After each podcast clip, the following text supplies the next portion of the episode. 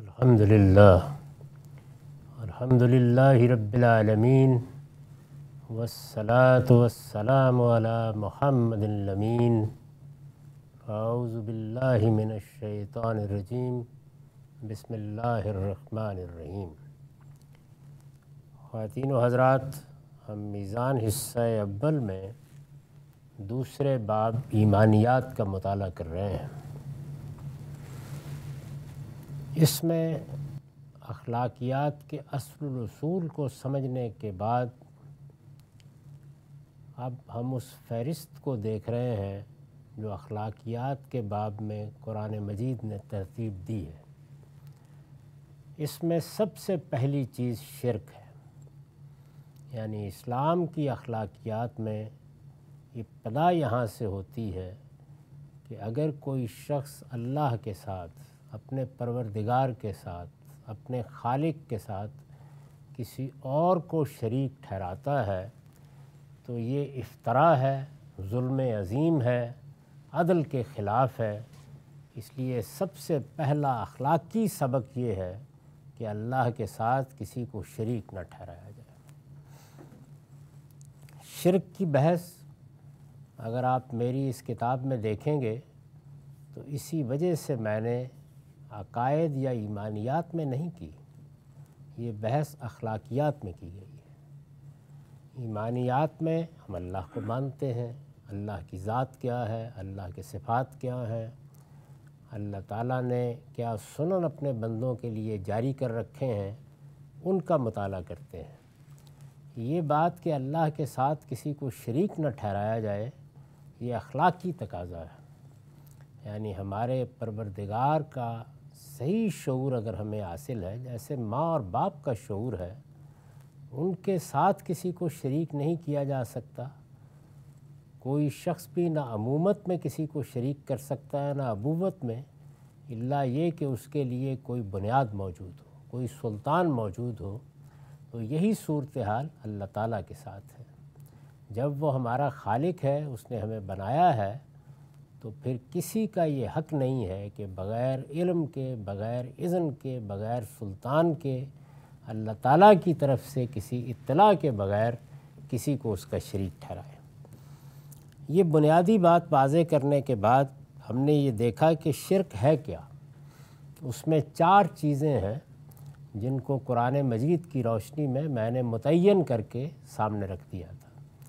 یعنی ایک یہ کہ کسی چیز کو اللہ کی ذات سے قرار دیا جائے.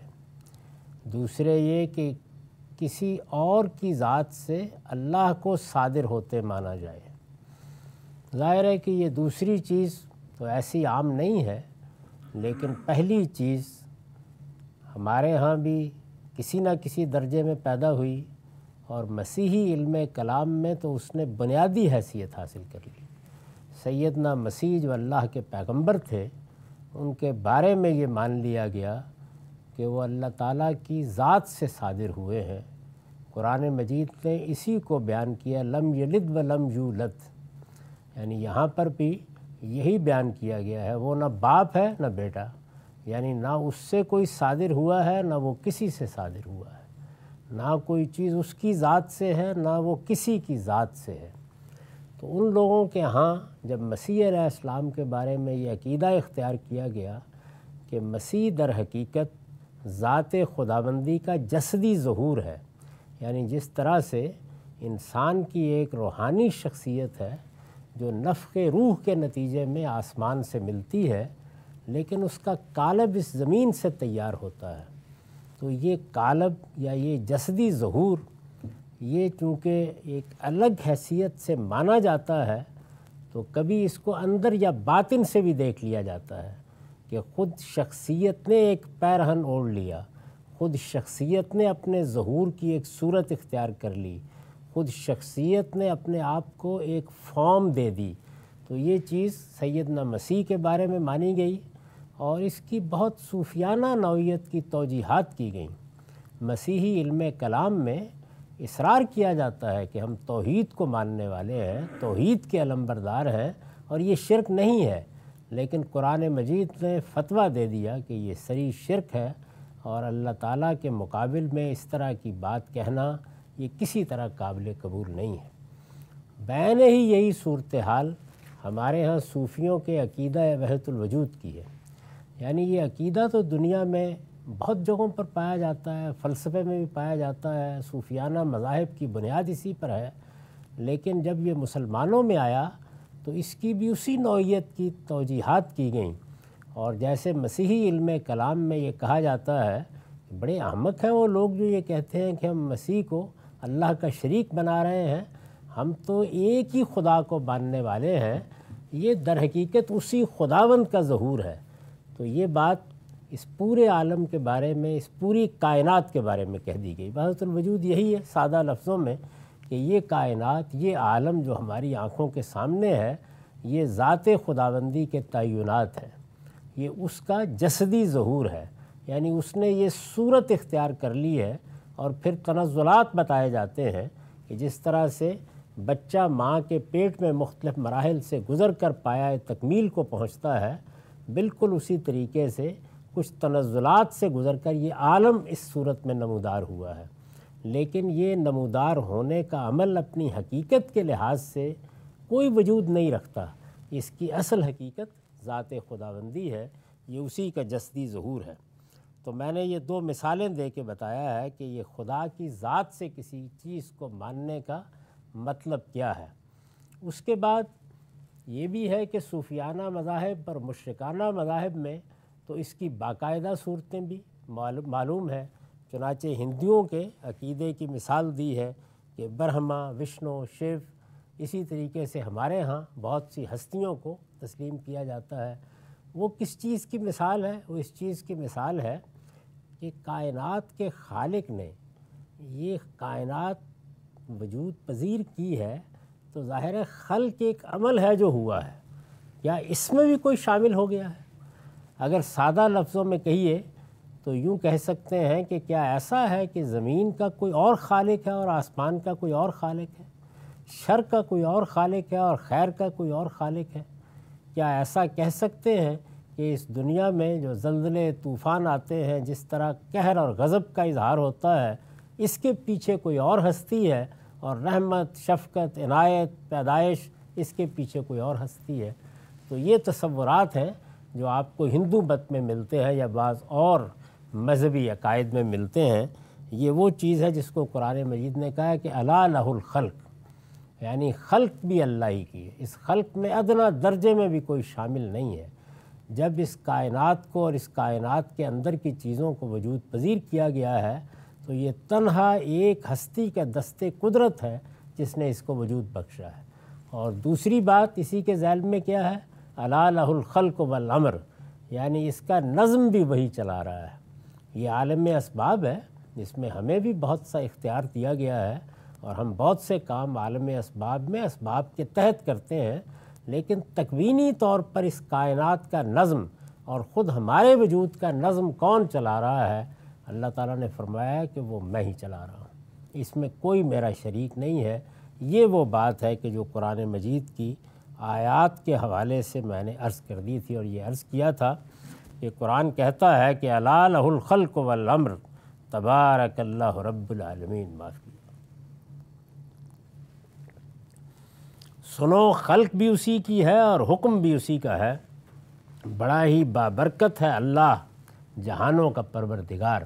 تو اس سے یہ سمجھ لینا چاہیے کہ دو لفظوں کی یہ بات کہ خلق بھی اسی کی ہے اور امر بھی اسی کا ہے، اس کا مطلب کیا ہے؟ اصل میں شرک یہی ہے، یعنی یہ بحث یہاں پایۂ تکمیل کو پہنچ جاتی ہے۔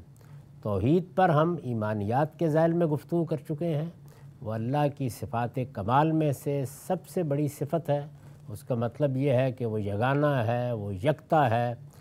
اور اب اس کے بعد اس کا سلبی پہلو بھی پایۂ تکمیل کو پہنچ گیا کہ اس کے ساتھ نہ خلق میں کوئی شریک ہے، نہ امر میں کوئی شریک ہے، نہ کوئی اس کی ذات سے صادر ہوا ہے، نہ وہ کسی کی ذات سے صادر ہوا ہے۔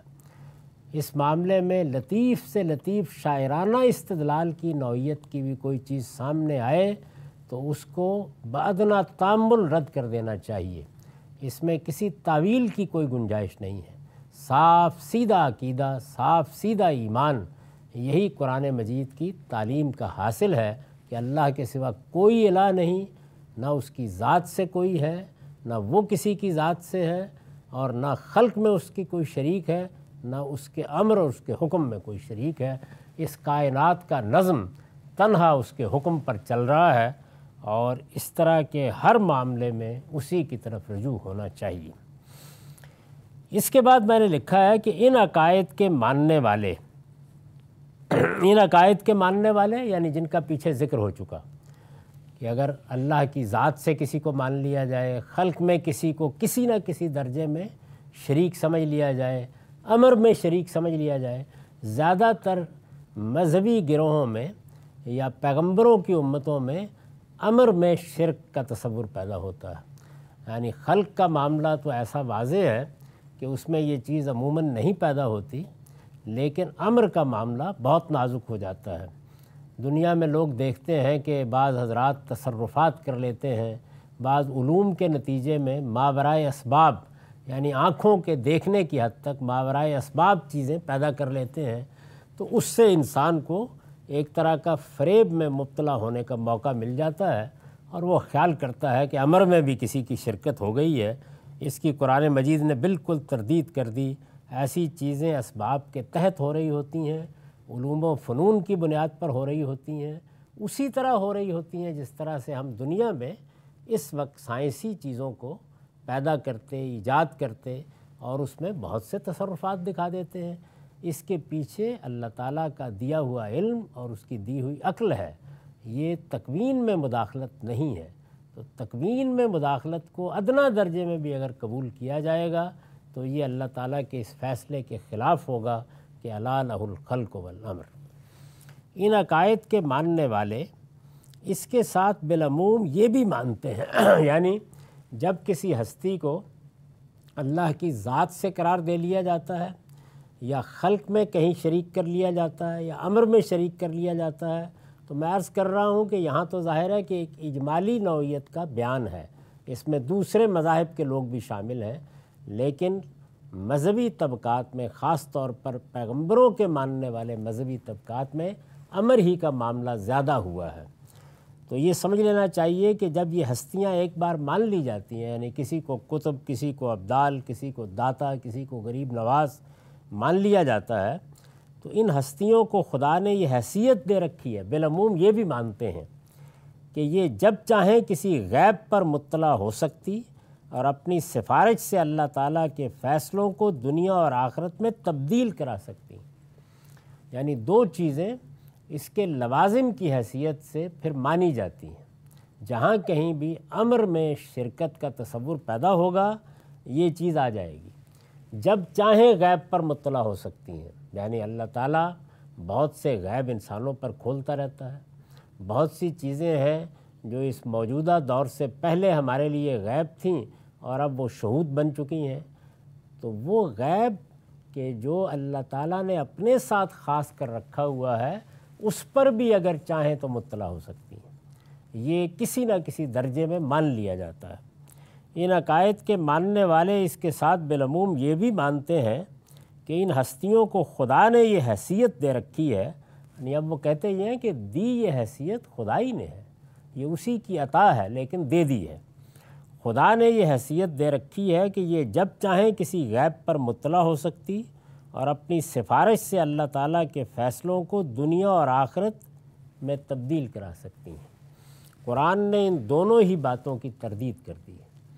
جہاں بھی شرک پیدا ہوگا، جہاں بھی امر میں اللہ کے حکم میں کسی کو شامل مانا جائے گا یا کسی حد تک دخیل مانا جائے گا، یہ دو باتیں کسی نہ کسی درجے میں پیدا ہو جائیں گی، کسی تعویل کے تحت در آئیں گی۔ قرآن مجید نے ان دونوں ہی باتوں کی تردید کر دی ہے۔ پہلی بات میں کے بارے میں فرمایا ہے، یہ سورہ نمل کی آیت 65 ہے، قُلْ لَا يَعْلَمُ مَنْ فِي السَّمَاوَاتِ وَالْأَرْضِ الْغَيْبَ إِلَّا اللَّهُ وما یشعرون ایانا یبعثون۔ یہ عذاب کے لیے جلدی مچاتے ہیں، اس سیاق میں فرمایا ہے۔ یہ ان سے کہو یہ غیب کی باتیں ہیں، اور اللہ کے سوا زمین اور آسمانوں میں جو بھی ہیں اس غیب کو نہیں جانتے، اور نہ یہ جانتے ہیں کہ مرنے کے بعد کب اٹھائے جائیں گے۔ یعنی اس میں یہ بتا دیا کہ اگر اللہ کسی چیز کو کھولنا چاہے تو وہ کھول دیتا ہے، لیکن جس چیز کو وہ اپنی ذات تک محدود رکھتا ہے یہ کسی میں یارہ نہیں ہے کہ وہ اپنے طور پر جب چاہے اس پر مطلع ہو جائے، وہ اللہ کے بتانے ہی سے مطلع ہو سکتا ہے۔ دوسری بات کے بارے میں فرمایا ہے قُلْ لِلَّهِ الشَّفَاعَةُ جَمِيعًا لَهُ مُلْكُ السَّمَاوَاتِ وَالْأَرْضِ ثُمَّ إِلَيْهِ تُرْجَعُونَ۔ یہ زمر ہے، اس میں 44 نمبر آیت ہے۔ کہو کہ سفارش تمام تر اللہ ہی کے اختیار میں ہے، یعنی ایسا نہیں ہے کہ کسی کو اختیار دے دیا گیا ہے یا کسی کے لیے یہ اختیار ہمیشہ ثابت ہے یا اس کا اعلان کر دیا گیا ہے، نہیں، اس معاملے میں بھی آخری اختیار اللہ ہی کے پاس ہے۔ کہو کہ سفارش تمام تر اللہ ہی کے اختیار میں ہے، زمین اور آسمانوں کی بادشاہی اسی کی ہے، پھر تم اسی کی طرف لوٹائے جاؤ گے۔ یہ یہاں موضوع نہیں ہے، دوسری جگہ میں نے وضاحت کی ہے اس کتاب میں کہ اللہ تعالیٰ کے ہاں اس سفارش کا یا شفاعت کا قاعدہ کیا ہے۔ قرآن مجید نے اس میں ایک ایک چیز کو واضح کر دیا ہے، یہ بتایا ہے کہ اللہ کے اذن سے کوئی آدمی بات کر سکے گا، کس کے بارے میں بات کی جائے یہ بھی اللہ ہی اذن دے گا، کون بات کرے یہ بھی اللہ ہی کے اذن سے ہوگا، کب بات کرے یہ فیصلہ بھی اللہ ہی کرے گا، اور پھر اس کے حضور میں عدل سے، اس کے حکم سے، ثواب سے، صحت سے، درستی سے ہٹ کر کوئی بات نہیں کی جا سکتی۔ یعنی یہ نہیں ہے کہ کوئی اپنی دھونس سے کوئی بات منوا لے گا، جب کہنے کا موقع بھی دیا جائے گا تو اس موقع پر بھی ایسی بات کی جائے گی جو صحیح ہو، سچی ہو، صدق ہو، صفا پر مبنی ہو۔ اس کی اگر کوئی مثال دیکھنی ہو تو سورہ مائدہ کے آخر میں سیدنا مسیح علیہ السلام کا مکالمہ دیکھ لینا چاہیے۔ اللہ تعالیٰ نے بتایا ہے کہ جب ان کی قوم کا مقدمہ پیش ہوگا، ان کی امت کا مقدمہ پیش ہوگا، تو اس موقع پر وہ اللہ تعالیٰ کے سامنے عرض کریں گے اور اللہ کے اذن ہی سے عرض کریں گے، لیکن دیکھ لیجئے کہ جو جملہ انہوں نے بولا ہے اس میں کوئی ذمہ داری اپنے اوپر نہیں لی، بلکہ معاملہ اسی پروردگار کے سپرد کر دیا ہے۔ تو قرآن مجید نے اسی کا اعلان کیا کہ قُلْ لِلَّهِ الشَّفَاعَةُ جَمِيعًا، کہو کہ سفارش تمام تر اللہ ہی کے اختیار میں ہے، یعنی جب اسی کے اختیار میں ہے تو پھر اسی کی طرف دیکھو، اس کا اذن ہوگا، اس کا اشارہ ہوگا، وہ کسی کو اجازت دے گا تو کوئی بات بھی کر لے گا۔ معافی،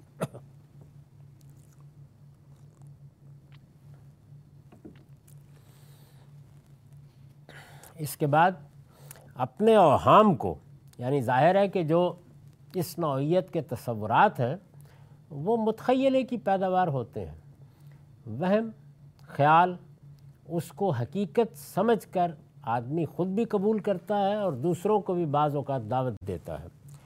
اپنے اوہام کو یہ لوگ تصویروں اور مجسموں میں بھی ڈھالتے ہیں، یعنی جن قوموں نے شرک کیا ہے تو اس میں ایک اور چیز تاریخ بتاتی ہے، یہ پیدا ہوئی کہ جو چیزیں اپنے وہم سے، اپنے متخیلے سے سمجھ لیں، جو مفروضے قائم کر لیے، یہ خیال کر لیا کہ فلاں کو یہ اختیار ہے، فلاں کی یہ حیثیت ہے، فلاں خلق میں یہ کردار ادا کرتا ہے، فلاں امر میں یہ کردار ادا کرتا ہے، چونکہ ان کے پیچھے جیسے کہ قرآن مجید نے جگہ جگہ اصرار کیا ہے، اللہ کی کوئی بات نہیں ہوتی۔ قرآن مجید شرک کی تردید میں ایک جملہ بولتا ہے اور وہ یہ کہ کسی کے پاس اس کے لیے سرے سے کوئی دلیل ہی نہیں ہے، اور پھر دوسری جگہ بتاتا ہے کہ دلیل ہونی کیا تھی، یعنی یہ کوئی عقلی تقاضا تو ہے نہیں، اس میں تو اللہ ہی کو بتانا تھا کہ ہاں میں نے فلاں کو یہ حیثیت دے دی ہے، جب اس نے نہیں بتایا تو یہ بغیر سلطان ہے جو کچھ کہا جا رہا ہے۔ اس وجہ سے میں نے یہ لفظ اوہام استعمال کیا ہے۔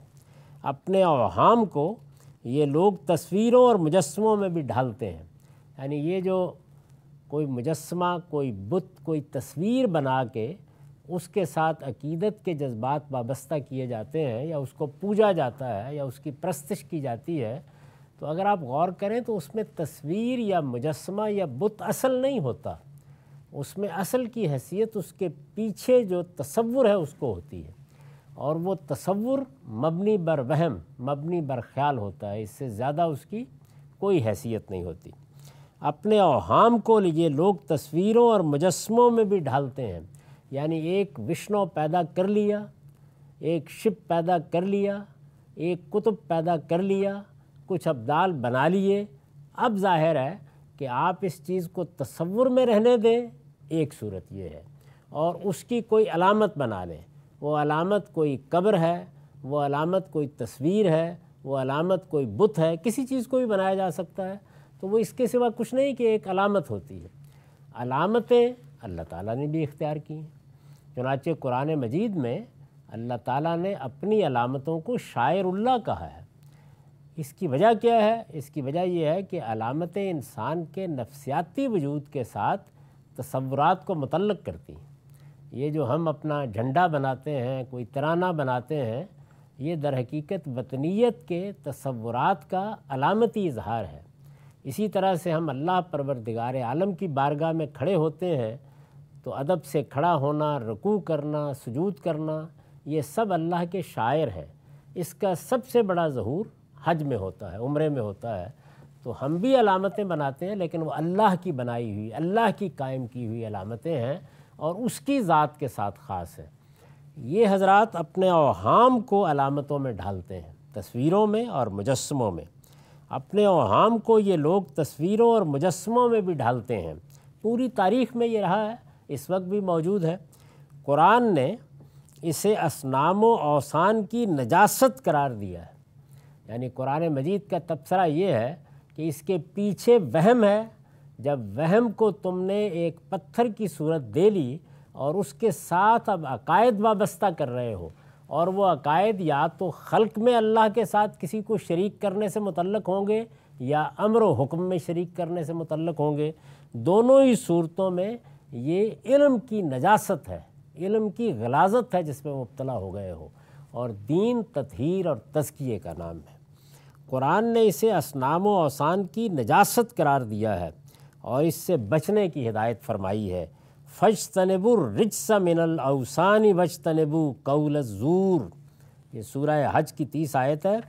سو بتوں کی گندگی سے بچو اور جھوٹی بات سے بھی جو ان کے حوالے سے اللہ پر باندھتے ہو. یہاں پر قول الزور سے مراد وہ جھوٹ ہے، وہ اوہام ہیں، جھوٹے اوہام جن کی بنیاد پر یہ مائتھالوجی یا دیو مالا بنتی ہے اور پھر اس کے بعد اس کے لیے یہ شاعر اور علامتیں اور یہ بت اختیار کر لیے جاتے ہیں. تو اس کو نجاست قرار دے کر فرمایا کہ اس سے بچو اور جھوٹی بات سے بھی. یہ دوسری بات اس لیے کہی کہ صرف اتنا مقصود نہیں ہے کہ یہ بت اٹھا کے پھینک دو. اس کے پیچھے جو تصور ہے، اس کے پیچھے جو خیال ہے، اس کے پیچھے جو وہم ہے، اس کے پیچھے جو عقیدہ ہے، اصلاً وہ نجاست ہے. تو اس سے بچو کیونکہ وہ بالکل جھوٹ ہے. اس کو زور قرار دے دیا، جھوٹی بات ہے، کوئی حقیقت اس کی نہیں ہے. تم نے اپنے وہم سے، اپنے متخیلے سے اس کو پیدا کر لیا ہے. اس کے پیچھے علم، مشاہدے اور استدلال نام کی کوئی چیز نہیں پائی جاتی. رسول اللہ صلی اللہ علیہ وسلم نے اسی بنا پر فرمایا ہے. یہ پیچھے سے اس کا ربط اپنے ذہن میں تازہ کر لیجئے. یعنی اوہام پیدا ہوئے، مفروضے قائم کیے گئے، دیو مالا بنی، تصورات پیدا ہوئے، اس کے بعد ان کی علامتیں بننی ہیں. علامتیں عوام کی ضرورت ہوتی ہیں. اوہام اعلیٰ فلسفے کی سطح پر پیدا ہوتے ہیں.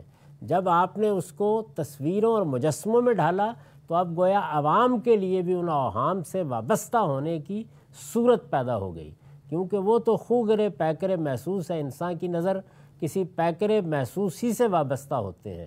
اوہام کی تقریر پس منظر میں ہوتی رہتی ہے. وہ علم کلام کے ماہرین کرتے ہیں، وہ صوفیہ کرتے ہیں، وہ بڑے بڑے علماء کرتے ہیں. وہ تقریر پیچھے ہوتی ہے اور اس کا ظہور ان بتوں میں، مجسموں میں اور تصویروں میں ہوتا ہے جن کو ان کی علامت قرار دیا جاتا ہے. قرآن مجید نے اس کو نجاست قرار دیا. رسول اللہ صلی اللہ علیہ وسلم نے اسی بنا پر فرمایا ہے کہ قیامت کے دن یہ تصویریں اور مجسمے بنانے والے شدید ترین عذاب سے دوچار ہوں گے، اس لیے کہ یہ اوہام کی تصویر کشی ہے، یہ متخیلے کی بنیاد پر جھوٹ ہے جس کو تصویروں اور مجسموں میں ڈھال دیا گیا ہے. یہ اللہ پر افتراء کا جسمانی اظہار ہے، اس سے زیادہ اس کی کوئی حیثیت نہیں ہے. تو فرمایا کہ قیامت کے دن یہ تصویریں اور مجسمے بنانے والے شدید ترین عذاب سے دوچار ہوں گے، اور ان سے تقاضا کیا جائے گا کہ اپنے زوم کے مطابق جن زندہ اور نافع و زار، نفع پہنچانے والی اور نقصان پہنچانے والی ہستیوں کی تصویریں تم بناتے رہے ہو، ان میں اب جان ڈال کر دکھاؤ۔ یعنی یہ جو فرمایا تھا تو اس کا تعلق ان تصویروں سے تھا۔ مدعا یہ تھا کہ تم تو ان تصویروں کو زندہ سمجھ کر پوج رہے ہو، ان کو نافع سمجھتے ہو، ان کو زار سمجھتے ہو، ان کے بارے میں یہ خیال کرتے ہو کہ یہ اللہ کے امر میں شامل ہیں، یہ اللہ تعالیٰ کے حضور سے کچھ اختیارات پا چکے ہیں، یہ غیب پر مطلع ہوتے ہیں، تو تم تو ان کو زندہ، نافع، زار، حی، قائم سمجھ کر پوچھتے رہے ہو۔ تو اب قیامت میں ان کی فضیلت کے لیے، جیسے قرآن مجید میں آتا ہے کہ جن لوگوں کی کمر یہاں خدا کے سامنے خمیدہ نہیں ہو سکی، جن کی جبین یہاں خدا کے سامنے نہیں جھک سکی، ان کو قیامت میں کہا جائے گا ان کی فضیلت کے لیے کہ اب جھک کر دکھاؤ، لیکن کمر تختہ ہو جائے گی۔ تو فضیلت کے لیے ان لوگوں سے کہا جائے گا کہ یہ ہے تمہارے وہ مجسمے اور یہ ہے تمہاری وہ تصویریں، اب ان میں ذرا جان ڈال کر دکھاؤ۔ اس سے بالکل غلط طور پر یہ تصور قائم کر لیا گیا کہ جاندار اور بے جان کی بنیاد پر تصویروں کی حرمت زیر بحث ہے۔ یہ در حقیقت شرک کا مضمون تھا، جس کو رسالت مآب صلی اللہ علیہ وسلم نے اس طرح واضح کیا۔ آپ کا ارشاد ہے، ان الذین یصنعون هذه الصور یعذبون یوم القیامہ یقال لهم احیوا ما خلقتم۔ یہ بخاری کی روایت ہے، رقم 5951۔ اس میں یہ مضمون بالکل لفظوں میں بیان ہو گیا ہے۔ اس طرح کی تصویریں جو لوگ بناتے ہیں انہیں قیامت میں عذاب دیا جائے گا۔ الفاظ هذه الصور، ان سے کہا جائے گا کہ جو کچھ تم نے بنایا ہے اسے اب زندہ کرو، تم تو اس کو زندہ ہی سمجھ کر پوچھتے رہے۔ معاف کیجیے۔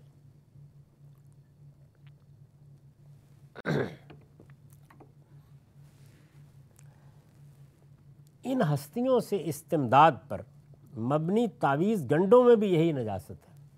یعنی اب یہ جو چیزیں بیان ہو رہی ہیں، اصل شرک واضح کر دیا گیا۔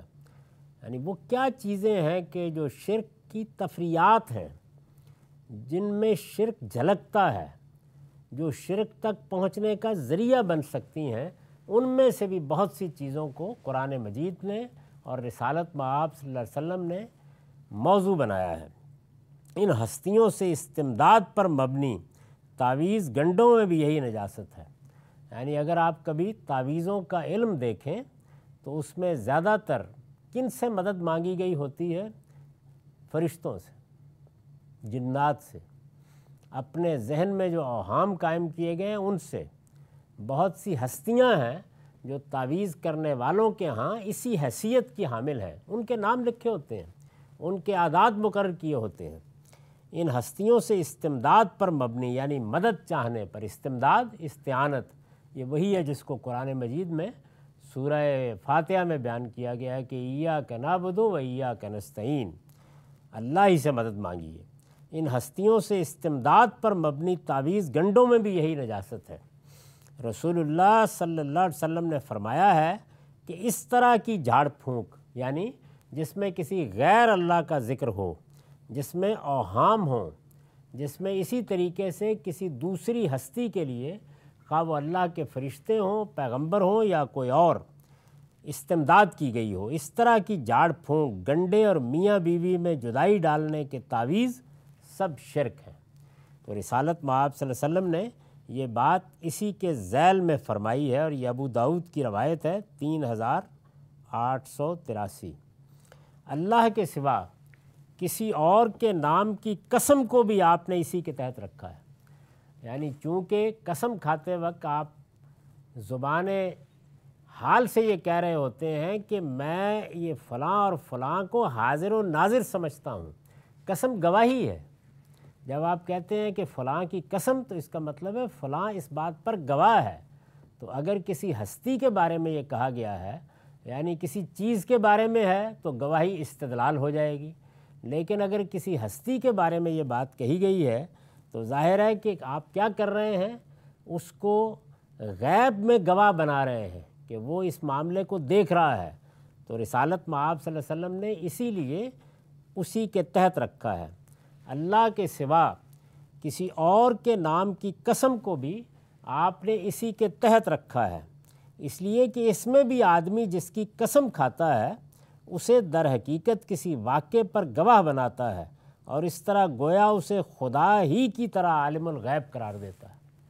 یعنی یہ گویا ایک طرح کا اطلاق ہے جو رسالت مآب صلی اللہ علیہ وسلم نے کر کے دکھایا کہ شرک کے معاملے میں اس قدر حساس ہونا چاہیے.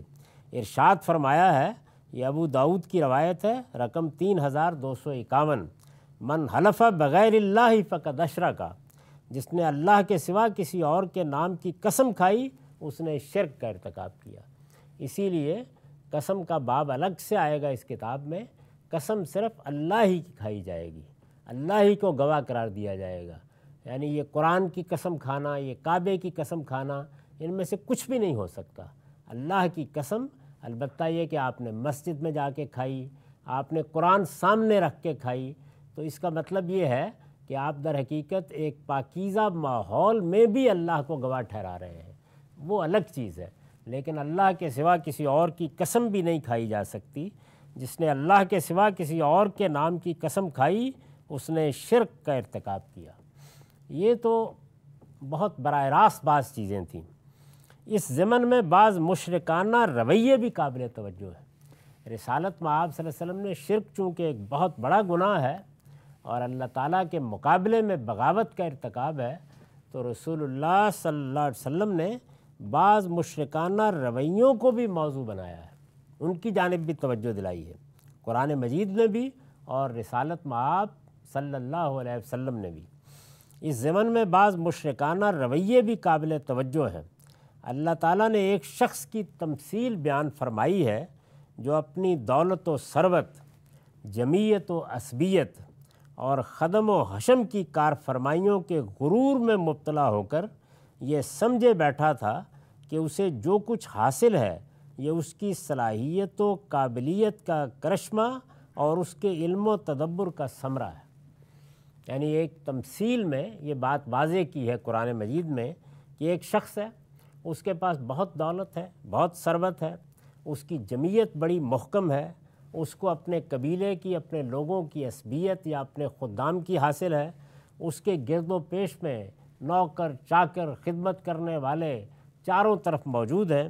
اب ظاہر ہے کہ اس سے انسان کے اندر شکر کے جذبات پیدا ہونے چاہیے تھے، اس کا سر جھکنا چاہیے تھا، اس کو اپنی جبین پروردگار کے سامنے رکھنی چاہیے تھی، لیکن وہ غرور میں مبتلا ہو گیا اور یہ سمجھ بیٹھا کہ یہ جو کچھ مجھے حاصل ہے یہ میری صلاحیت کا کرشمہ ہے، یہ میری قابلیت کا نتیجہ ہے اور میرے علم و تدبر کو یہ پھل مل گیا ہے، اس کے علم و تدبر کا ثمرہ ہے، یہ ہمیشہ اسی کے پاس رہے گا. یہ دیکھیے، یہ ایک رویہ ہے جس کو قرآن مجید نے تمثیل میں بیان کیا ہے، یہ ہمیشہ اسی کے پاس رہے گا. قیامت اول تو آئے گی نہیں، اور اگر آئی تو یہی سب بلکہ اس سے بھی بہت کچھ زیادہ اسے وہاں بھی حاصل ہو جائے گا.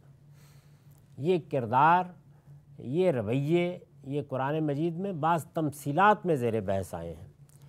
قرآن کا بیان ہے کہ اس کا لہلہاتا باغ جب ایک دن تباہ ہو گیا تو ان اصنام کی حقیقت کھل گئی اور وہ پکار اٹھا کہ ہائے میری بدبختی، میں نے کیوں ان چیزوں کو اپنے پروردگار کا شریک ٹھہرایا تھا. تو اس میں قرآن مجید نے یہ بتایا ہے کہ اس میں جن جن چیزوں پر تم اعتماد کا اظہار کر رہے ہو، جن کو اپنی سمجھ رہے ہو، وہ چونکہ خدا کا عطیہ ہیں، تو اس کا مطلب یہ ہے کہ تمہارے اس رویے میں شرک کی جھلک ہے. اور اسی وجہ سے یہ ارشاد ہوا کہ جب اس پر حقیقت واضح ہوئی تو اس نے فوراً کہا کہ ہائے میری کمبختی، میں نے کیوں ان چیزوں کو اپنے پروردگار کا شریک ٹھہرایا تھا. دولت کو شریک ٹھہرا لیا، ثروت کو شریک ٹھہرا لیا، علم کو شریک ٹھہرا لیا، اقتدار کو شریک ٹھہرا لیا. یہ اعتقادی مسئلہ نہیں ہوتا بلکہ رویہ مشرکانہ ہے، تو اس سے بھی اللہ کی پناہ مانگنی چاہیے. چنانچہ سورہ کہف میں یہ مثال بیان ہوئی ہے، اور سورہ کہف کی آیت 42 میں ارشاد فرمایا ہے، وہ ہوئی تب سمرہی فاصبح یقلب کفیہ علی ما انفق فیہا وَهِيَ خَاوِيَةٌ عَلَىٰ عُرُوشِهَا وَيَقُولُ یا لیتنی لمشرک بربی احدا۔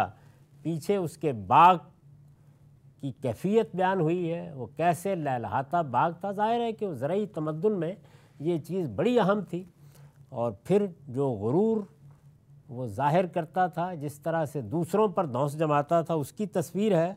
اور آخر میں پھر جب وہ سب کچھ تباہ ہو گیا تو اس پر اس کے تاثر کا اظہار ہے۔ چنانچہ یہی ہوا، یعنی اللہ تعالیٰ نے وہ سب کا سب برباد کر دیا۔ چنانچہ یہی ہوا اور اس کا سارا پھل عذاب کے پھیر میں آ گیا۔ سو جو کچھ اس نے باغ پر خرچ کیا تھا وہ اس پر اپنے ہاتھ ملتا رہ گیا۔ دولت، ثروت چشم زدن میں ختم ہو گئی۔ اس کا باغ اپنی ٹٹیوں پر گرا پڑا تھا، اور وہ کہہ رہا تھا، اے کاش میں اپنے پروردگار کے ساتھ کسی کو شریک نہ ٹھہراتا۔ تو یہ در حقیقت آخری جملہ اس رویے میں چھپے ہوئے شرک کا اعتراف ہے۔ اس موقع پر اس کو ہوش آیا اور اس نے یہ کہا کہ یہ میں کیا کر بیٹھا ہوں۔ یہی معاملہ ریا کا ہے، جس کو عام زبان میں دکھاوا کہتے ہیں۔ میں پھر عرض کر دوں کہ یہاں براہ راست شرک زیر بحث نہیں ہے، مشرکانہ رویے زیر بحث ہیں۔ یعنی ایک آدمی ایک غلط کام کرتا ہے، یہ براہ راست گناہ کا ارتکاب ہے، اور ایک یہ کہ اس کے رویوں میں اس طرف میلان پایا جاتا ہے یا اس کی جھلک دیکھی جا سکتی ہے۔ یہ قرآن مجید اور پیغمبر صلی اللہ علیہ وسلم اس کو واضح کر رہے ہیں۔ یہی معاملہ ریا کا ہے، وہ کام جو صرف خدا کے لیے ہونے چاہیے، اگر دوسروں کے لیے ہونے لگیں تو اس کے معنی یہ ہے کہ ان دوسروں نے خدا کی جگہ لے لی ہے۔ نماز صرف اللہ کے لیے پڑھی جانی چاہیے، اگر وہ دوسروں کے لیے پڑھی جانے لگے تو اس کے معنی کیا ہیں؟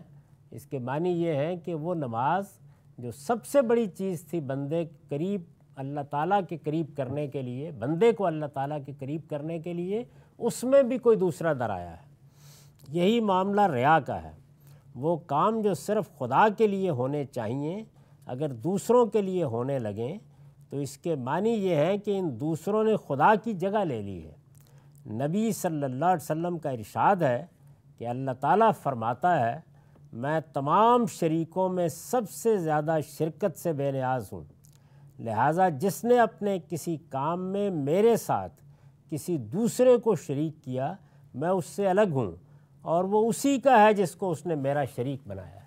یعنی اللہ تعالیٰ اس کو بندگی ہی سے نکال دیتے ہیں۔ اب یہ میرا بندہ نہیں رہا، یہ کسی اور کا بندہ ہو گیا ہے، اس نے بندگی کا تعلق کسی اور ہستی کے ساتھ قائم کر لیا ہے، لوگوں کے ساتھ قائم کر لیا ہے، اقتدار کے ساتھ قائم کر لیا ہے۔ تو اگر کوئی چیز خاص طور پر وہ جس کا تعلق دین سے ہے، کیونکہ دین تو سرتاسر اللہ کے لیے ہوگا، عبادات سرتاسر اللہ کے لیے ہوں گی، باقی معاملات میں تو انسانوں کی رعایت ہر جگہ ملحوظ ہے، لیکن وہ کام کے جو صرف خدا کے لیے ہونے چاہیے، جس میں کسی دوسرے کو شامل نہیں کیا جانا چاہیے، اگر وہ بھی انسانوں کے لیے ہونے لگے، نماز لوگوں کو دکھانے کے لیے پڑھی جائے، دین کے واز اور دین پر گفتگویں لوگوں کی رعایت سے ہونے لگیں، تو یہ وہ چیز ہے کہ جس کو یہاں موضوع بنایا گیا ہے کہ وہ چیز جو میرا ہی حق تھا، میرے ہی لیے اللہ تعالیٰ فرماتے ہیں ہونی چاہیے تھی، تم نے تو اس میں بھی دوسروں کو شامل کر دیا، تو اس وجہ سے اب جاؤ، جن کو تو نے شامل کیا ہے انہی کو اپنا معبود بناؤ، میرے ساتھ تمہارا کوئی تعلق نہیں ہے۔ یہ در حقیقت وہ رویے ہیں کہ جن میں سے بعض چیزیں ابھی اور زیر بحث آئیں گی۔ انسانوں کو پیغمبروں نے جزیات میں جا کر متنبع کیا ہے۔ اس کی وجہ کیا ہے؟ اس کی وجہ یہ ہے کہ یہ رویے بسا اوقات بڑے بڑے لوگوں کے ہاں بھی تنبع کے بغیر پیدا ہو جاتے ہیں، یعنی انسان کو احساس نہیں ہوتا کہ وہ یہ بات کر رہا ہے تو اصل میں کیا چیز ہے جو اپنے باطن کے اندر چھپائے ہوئے ہے۔ تو باطن کی طرف توجہ دلائی ہے کہ اپنے اعمال کو دیکھو، اپنے تصورات کو دیکھو، اپنے رویوں کو دیکھو، اپنے طرز عمل کو دیکھو، اس سے تم پر یہ بات واضح ہوگی کہ تمہیں اللہ تعالیٰ کے ساتھ کیسا خالص تعلق رکھنا چاہیے۔ یہی وہ بات ہے جس کو قرآن مجید مختلف موقعوں پر مخلصین لہ الدین کے الفاظ سے تعبیر کرتا ہے۔ اللہ کے لیے اپنے دین کو، اپنی اطاعت کو خالص کرتے ہوئے اس کی بندگی کا حق ادا کرو۔ یہ بحث ابھی جاری ہے۔ اقول و قولی ھذا واستغفر اللہ لی ولکم ولسائر المسلمین۔ اب 10 منٹ کا وقفہ ہے، اس کے بعد سوالوں کی نشست۔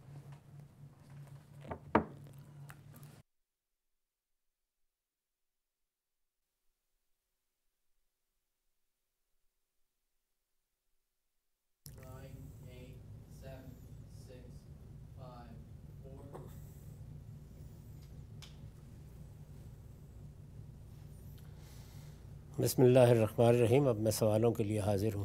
ہم سب بہت شکریہ، آپ کے وقت کا آغاز کرتے ہیں سوالات کے سلسلے کو لے کر۔ ہم سب ہم شکر گزار ہیں آپ سے، دینی، فکری، تاریخی مسائل پر گفتگو کرتے رہتے ہیں، لیکن ساتھ ساتھ یہ کوشش ہوتی ہے کہ سماجی مسائل اور شخصی مسائل بھی آپ کے ساتھ زیر بحث لائیں۔ پچھلے دنوں ہم نے غصے اور چڑچڑاہٹ کے حوالے سے آپ سے بات کی تھی، لوگوں نے بہت اچھا اس کو سراہا، فیڈ بیک دیا، سینکڑوں کی تعداد میں کمنٹس موصول ہوئے، لوگوں نے اس سے سیکھا آپ کے شخصی تجربے سے۔ آج میں چاہتا ہوں اسی نوعیت کا ایک اور سوشل کرائسس، ایک سماجی موضوع آپ کے ساتھ زیر بحث لاؤں اور جاننے کی کوشش کروں کہ آپ کے اپنے زندگی کے تجربات، کیونکہ آپ اس مسئلے میں زیر بحث دونوں فریقوں سے براہ راست رابطے میں بھی رہتے ہیں، سوسائٹی کے اس سیکشن سے۔ ماڈرن ایج پیرنٹنگ کرائسس، یعنی اس جدید دور میں جو والدین کو پیرنٹنگ کے دوران، بچوں کی تعلیم، بچوں کی تربیت کے دوران مشکلات کا سامنا رہتا ہے، اس کا کیا حل ہے؟ 3 بالعموم رویے دیکھنے میں آتے ہیں۔ ایک یہ ہے کہ ایک اتھارٹیرینزم ہے، آپ غصے سے، جبر سے بچوں کو دبا کر ان کی تربیت کرتے ہیں۔ دوسرا ہم دیکھتے ہیں کہ اوورلی پرمیسو، یعنی ہر چیز میں آپ نے آزادی دی ہوئی ہے۔ اور تیسرا یہ ہے کہ آپ تھوڑی سی آزادی بھی دیتے ہیں، تھوڑا سا آنکھ بھی دکھاتے ہیں۔ آپ کا اپنا تجربہ کیا ہے، زندگی کا تجربہ، والدین بچوں سے ملتے ہوئے؟ بچوں کی تربیت میں وہ بنیادی پہلو کون سا ہے جو والدین کو ملحوظ نظر رکھنا چاہیے؟ میرے نزدیک اس میں چند چیزیں بہت اصولی نوعیت کی ہیں۔ ہر چیز جس کا آپ جائزہ لیتے ہیں اس میں وہ چند چیزیں ہی اصولی نوعیت کی ہوتی ہیں، باقی اس کی تفریعات ہیں، یعنی برانچز ہیں، فروع ہیں، وہ بہت سی ہو سکتی ہیں۔ تو علم نفسیات میں بھی جب اس مسئلے کا مطالعہ کیا جاتا ہے تو اس کی بہت تفریعات بیان کی جاتی ہیں۔ اصولی چیزیں کیا ہیں جن کو ہر وقت ملحوظ رکھنا چاہیے؟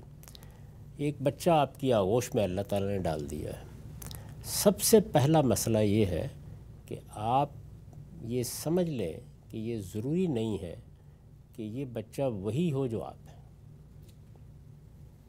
یعنی یہ ایک بنیادی چیز ہے، یہ ہم عام طور پہ ملحوظ نہیں رکھتے، دوستوں کے انتخاب میں ملحوظ نہیں رکھتے، احباب کے ساتھ تعلق میں ملحوظ نہیں رکھتے، میاں بیوی کے رشتے میں ملحوظ نہیں رکھتے۔ یعنی ہمارے پاس خود اپنی شخصیت کا ایک ذہنی سانچہ بنا ہوتا ہے، ہم اس سانچے کو بڑی مقدس حیثیت سے دیکھتے ہیں۔ اسی کو اگر آپ ذرا بہت بڑھا دیں تو یہ وہ چیز ہے جس کو نرگسیت سے تعبیر کیا جاتا ہے، یعنی میرے لیے میں ہی سب کچھ ہوں، میں کیا ہوں اس سے بہتر کوئی چیز ہو نہیں سکتی، میرا سوچنے کا انداز، میرا اٹھنے کا طریقہ، میرا بیٹھنے کا طریقہ، یہی وہ چیز ہے کہ جو سب کو اختیار کرنی چاہیے۔ اس میں ہم بعض اوقات مبتلا ہو جاتے ہیں، بعض اوقات کیا اکثر و بیشتر کسی نہ کسی درجے میں مبتلا ہوتے ہیں۔ ادھر اللہ تعالیٰ کا معاملہ یہ ہے کہ اس نے انسانوں کے اندر بے پناہ تنوع رکھا، یعنی ایک ہی والدین کی اولاد میں اتنا فرق ہوتا ہے کہ آپ حیران رہ جاتے ہیں۔ سوچنے کے انداز کا فرق، چیزوں پر رد عمل ظاہر کرنے کا فرق، علم کا فرق، مطالعے کی طرف رغبت کا فرق، چیزوں کو ایک زاویے سے دیکھنا، ایک دوسرے زاویے سے دیکھنا، ایک تیسرے زاویے سے دیکھنا، یہ سب چیزیں انسانی تنوعات میں ہمارے سامنے آتی ہیں۔ اس طرح بہت لوگ سادہ طبیعت ہوں گے، بہت زیادہ دکھاوے کا مزاج رکھنے والے ہوں گے، بہت سے لوگوں کے پاس صلاحیتوں کی ایسی نوعیت ہوگی کہ وہ بچپن ہی سے ظہور پذیر ہونا شروع ہو جاتی ہیں۔ کہا جاتا ہے نا کہ ہونہار بروا کے چکنے چکنے پات، تو روشنی طبع بھی بعض اوقات بلا بن جاتی ہے انسان کے لیے۔ اس طرح کی ساری چیزوں کے تنوع کو سامنے رکھ کر آپ اپنے بچے کا استقبال کریں، پہلی بنیادی چیز یہ ہے۔ یعنی یہ کہ میں نے یوں سوچا تھا، میں اس طرح کا ہوں، ماں اس طرح کی ہے، باپ اس طرح کا ہے، نہیں، یہ آپ کی ساری باتیں بہت اہمیت کی حامل ہو سکتی ہیں، لیکن خدا کا فیصلہ کیا ہے یہ آپ سے پوچھ کر نہیں ہونا۔ ہو سکتا ہے کہ آپ کی آغوش میں کسی عالم کو ڈالا گیا ہو، آپ کی آغوش میں کسی بڑے کھلاڑی کو ڈالا گیا ہو، کسی مصور کو ڈالا گیا ہو، کسی سیاستدان کو ڈالا گیا ہو۔ یہ دیکھتے ہیں آپ کے دیہات سے لوگ اٹھتے ہیں، یعنی کوئی پس منظر نہیں ہوتا، حیران کن طریقے سے بڑی صلاحیتوں کے ساتھ پورے افق پر چھا جاتے ہیں۔ بڑی شخصیتوں کا آپ مطالعہ کر کے دیکھیں تو آپ کے ہاں اللہ تعالیٰ نے کیا نعمت پیدا کی ہے، یعنی اس میں اللہ تعالیٰ کا فیصلہ کیا ہے، شخصیت کس نوعیت کی ہے، صلاحیتیں کیا دی گئی ہیں، کردار کیا ہوگا، سیرت کیا ہوگی۔ یہاں کردار اور سیرت سے مراد وہ نیکی بدی کا پہلو نہیں ہے، بلکہ انسانی رویے ہیں، وہ کیا ہو، یعنی انسانی شخصیت جو ہے اس کا ظہور کس طرح سے ہوگا۔ اس میں جو مختلف پہلو ہیں انسانی شخصیت کے، وہ اپنی ذات میں سب کے سب اچھے ہیں۔ اچھا، یعنی اگر فرض کر لیجئے کہ کسی کے ہاں بہت تیزی ہے طبیعت میں، کسی کے ہاں جلد بازی ہے طبیعت میں، کسی کے ہاں جذبات کا اظہار ہے طبیعت میں، تو یہ ساری چیزیں اپنی ذات میں محمود ہیں، پسندیدہ ہیں۔ اصل چیز ان کی تہذیب ہے۔ تو پہلی میں نے بنیادی بات، رسولی بات آپ کی خدمت میں عرض کی کہ والدین کی یہ تربیت ہونی چاہیے کہ وہ بچے کی اصل شخصیت کو سامنے آنے دیں۔ وہ اصل شخصیت ہے جس کو ماں بھی، جس کو باپ بھی، جس کو خاندان بھی ایک ایک جملے سے کچل کر رکھ دیتا ہے، اور اس میں ہوتا کیا ہے، جو انہوں نے اپنے طور پر سوچا ہوتا ہے، یعنی جو انہوں نے خیال کیا ہوتا ہے کہ انہیں بچے کو بنانا ہے، اس کا اظہار شروع ہو جاتا ہے، جو وہ سمجھتے ہیں کہ بچے کو ہونا چاہیے، اس کا اظہار شروع ہو جاتا ہے۔ تو آپ موقع دیں اس بات کا کہ آپ کے بچے کی اصل شخصیت نمایاں ہونی شروع ہو جائے۔ میں آپ سے عرض کرتا ہوں کہ میں اس پر اللہ کا بہت شکر ادا کرتا ہوں کہ میرے والد صاحب کا فطری طور پر یہی رویہ تھا، یعنی مجھے بالکل یاد نہیں ہے، کسی مرحلے پر بھی یہ یاد نہیں ہے، اور میری زندگی بہت نشیب و فراز سے گزری ہے، بہت مراحل سے گزری ہے، کبھی یاد نہیں ہے، نہ بچپن میں نہ لڑکپن میں، کہ مجھے کچھ بنانے کی صحیح کی گئی ہو۔ میں جیسا تھا، برا یا بھلا، میرے والدین نے اسی حیثیت سے قبول کیا اور اسی حیثیت سے محبت بھی دی۔ چنانچہ بعد کے زمانوں میں یہ معلوم ہے کہ میرے والد صاحب تو ایک صوفی شیخ تھے، میرے اور ان کے نظریات میں، خیالات میں، سوچنے کے طریقے میں زمین آسمان کا فرق واقع ہو گیا۔ اس میں گفتگو بھی ہوئی، بحثیں بھی ہوئیں، ان کے ساتھ بات بھی ہوتی رہتی تھی جب تک وہ باقاعدہ حیات رہے، لیکن کوئی چیز کبھی دباؤ کا ذریعہ نہیں بنی۔ تو شخصیت جو کچھ اللہ نے پیدا کی ہے، وہ بڑا آدمی ہے، چھوٹا آدمی ہے، ہنرمند ہے، تاجر ہونا ہے اس نے، اس کو جو کچھ اس کے باطن میں ہے وہ بننے دیجیے۔ آپ کا کام کیا ہے؟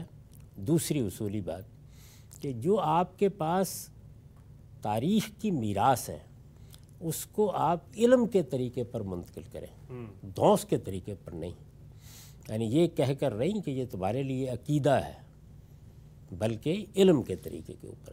جیسے آپ بچے کو بولنا سکھا رہے ہوتے ہیں، چلنا سکھا رہے ہوتے ہیں، اسی طریقے سے جیسے جیسے اس کی استعداد بڑھتی چلی جائے، آپ علم کے طریقے پر اپنی میراث منتقل کریں۔ میں نے کئی مرتبہ یہ عرض کیا ہے کہ پہلے 12 سال کی تعلیم، یہ والدین کہیے، معاشرہ کہیے، ریاست کہیے، یہ ظاہر ہے کہ ہم سب مل کے اپنے بچوں کو دیتے ہیں، اس میں وہ فیصلہ نہیں کرتے، لیکن اس تعلیم کے دوران میں بھی تھوڑے تھوڑے وقفوں کے بعد یہ دیکھتے رہنا چاہیے کہ کیا ہم کسی ایک ہی سانچے میں تو نہیں ڈھال رہے ان کو، یعنی تعلیم میں بھی یہ ضرورت ہے۔ ممکن ہے کہ تھوڑا سا آگے چل کے یہ معلوم ہو کہ بچے کے اندر ہنرمندی کا پہلو ہے، یہ ادب کو، علمی چیزوں کو، نظریاتی چیزوں کو، تصوراتی حقائق کو اس طرح اپریشیٹ نہیں کرتا۔ تو ہمارے نظام تعلیم کو بھی اسی طریقے سے، نہیں میں اسی ابتدائی نظام کی بات کر رہا ہوں جس میں سوسائٹی بچوں کو تعلیم دیتی ہے، تو گھر ہو، والدین، ظاہر والدین ہے نا یہ سب، سوسائٹی بھی والدین کی جگہ پہ آ جاتی ہے۔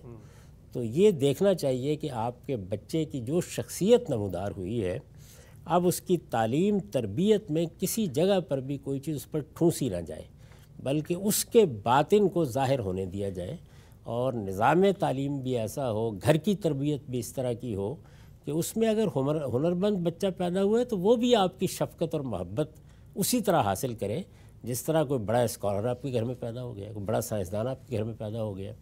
تو یہ تفریق نہیں ہونی چاہیے۔ دوسری اصولی بات یہ ہے. اسی کا ایک ذیلی پہلو ہے اور وہ پہلی بات سے ہی بڑی حد تک متعلق ہے کہ ہم جس طرح سے اپنی شخصیت کے سانچے میں بچے کو ڈھالنا چاہتے ہیں یا اپنی تمناؤں کا ظہور اس میں دیکھنا چاہتے ہیں, اسی طرح ایک بڑا ہی بدترین نوعیت کا تقابل شروع کر دیتے ہیں. تم نے دیکھا نہیں فلاں کا بچہ آیا تھا, اس نے تو یہ نظم فرور سنا دی, تم نے دیکھا نہیں کہ وہ باتیں کیسے کرتا ہے. تو اس کا نتیجہ یہ ہے کہ بچے کے اندر اس کی اپنی شخصیت منفی مقام پر چلی جاتی ہے. اس کی تو کوئی اپریسیشن نہیں ہے, میں کیا ہوں اس کو کوئی نہیں دیکھ رہا, مجھے یہ بتایا جا رہا ہے فلاں کیا ہے. تو یہ اسی کا ظہور ہے. یعنی آپ اپنی ذات سے اٹھتے ہیں اور اب پھر اپنے گرد و پیش میں جو چیزیں آپ کو اٹریکٹ کرتی ہیں, معاف کیجیے,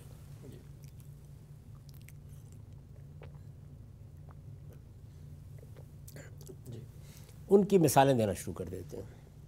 یہ ہو سکتا ہے کہ مجھے ذاتی طور پر ایک بچہ جو میرا نہیں ہے کسی اور کا بہت پسند ہو, ممکن ہے کہ اس کے اندر جو صلاحیتیں اللہ تعالیٰ نے دے رکھی ہیں وہ میرے مزاج یا میری افتاد طبع کے زیادہ مطابق ہوں, لیکن اب مجھے چونکہ اللہ تعالیٰ نے دوسری صلاحیت, دوسرے ایپٹیچیوڈ, دوسرے رجحانات کے بچے دے دیے ہیں, تو مجھے ان کو کسی احساس کمتری میں مبتلا نہیں کرنا.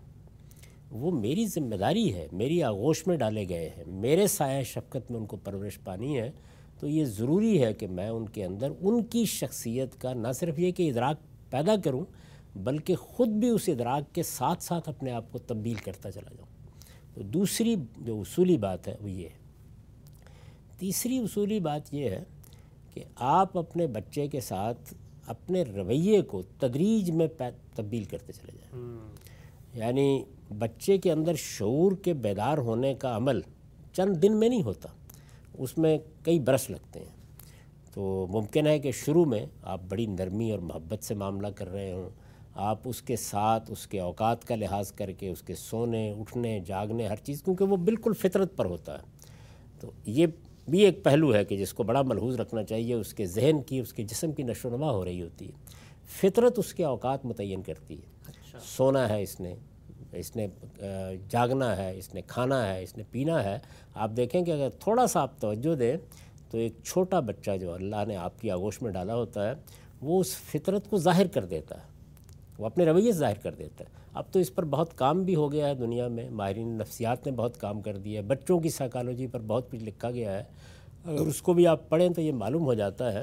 اب ہم کیا کرتے ہیں کہ میرے سونے کے اوقات کیا ہیں, میرے اٹھنے کے اوقات کیا ہیں, میں رات کو دیر تک جاگتا ہوں یا صبح دیر تک جاگتا ہوں, یہ ساری چیزیں جو ہم بچوں پر ٹھونس دیتے ہیں. بچے میں فطرت کا ظہور ہو رہا ہوتا ہے. تو جس طرح آپ یہ چیز ملحوظ رکھتے ہیں کہ اس وقت بچہ کیا چاہتا ہے, اس کے لیے والدین کو ایثار کرنا ہوتا ہے یا اہتمام کرنا ہے. ایسے حالات بھی ہیں کہ جس میں ان کے پاس وقت دینا ممکن نہیں ہوتا, تو اہتمام کرنا ہے ان کا, کہ ان کا سونا, ان کا اٹھنا, ان کا جاگنا. پھر اس کے ساتھ اب دیکھنا یہ ہے کہ ایک بچہ ہے وہ اب نشو و نما پا رہا ہے, نشو و نما پاتے ہوئے وہ کیا چیزیں ہیں کہ جن میں آپ سختی برتیں گے, وہ کیا چیزیں ہیں کہ جن میں شفقت سے کام لیں گے, وہ کیا چیزیں ہیں کہ جن میں آپ آنکھیں بند کر لیں گے. ایسا بھی ہوتا ہے کہ بعض اوقات بچوں کے اسے انحراف سے گریز کر لینا پڑتا ہے. یعنی یہ نہیں کہ ہر وقت ہی آپ ایک درسگاہ بنا کے بیٹھے رہیں, بار بار کا لیکچر, بار بار کی تنبیہ, ادھر ادھر کی باتیں سنا کر بچوں کو یہ بتانا کہ تم یہ بنو اور وہ بنو. نہیں, یہ جو رسالت مآب صلی اللہ علیہ وسلم نے اپنے عمل سے بتایا ہمیں کہ آپ بڑے آدمی کو بھی اگر روز نصیحت فرماتے رہیں گے تو وہ تنگ آ جائے گا. سیدہ عائشہ کے سامنے بیان کیا گیا نا, انہوں نے کہا کہ رسول اللہ اس کو پسند نہیں کرتے تھے.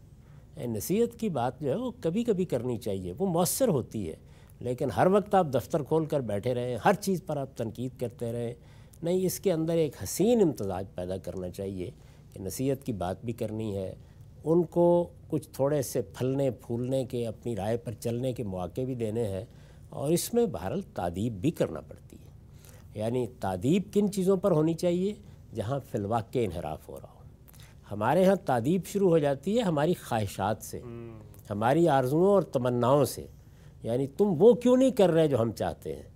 تو جس طریقے سے ریاست میں تادیب, تنبیہ یا سزا کا اختیار متعین کر دیا گیا ہے کہ کوئی ریاست کسی آدمی کے خلاف اقدام نہیں کر سکتی الا یہ کہ حق تلفی کو روکنا ہو یا جان مال آبرو کے خلاف زیادتی کو روکنا ہو. تو اب ظاہر ہے کہ اس کا مطلب یہ ہے کہ انسانی آزادی کو تحفظ حاصل ہونا چاہیے.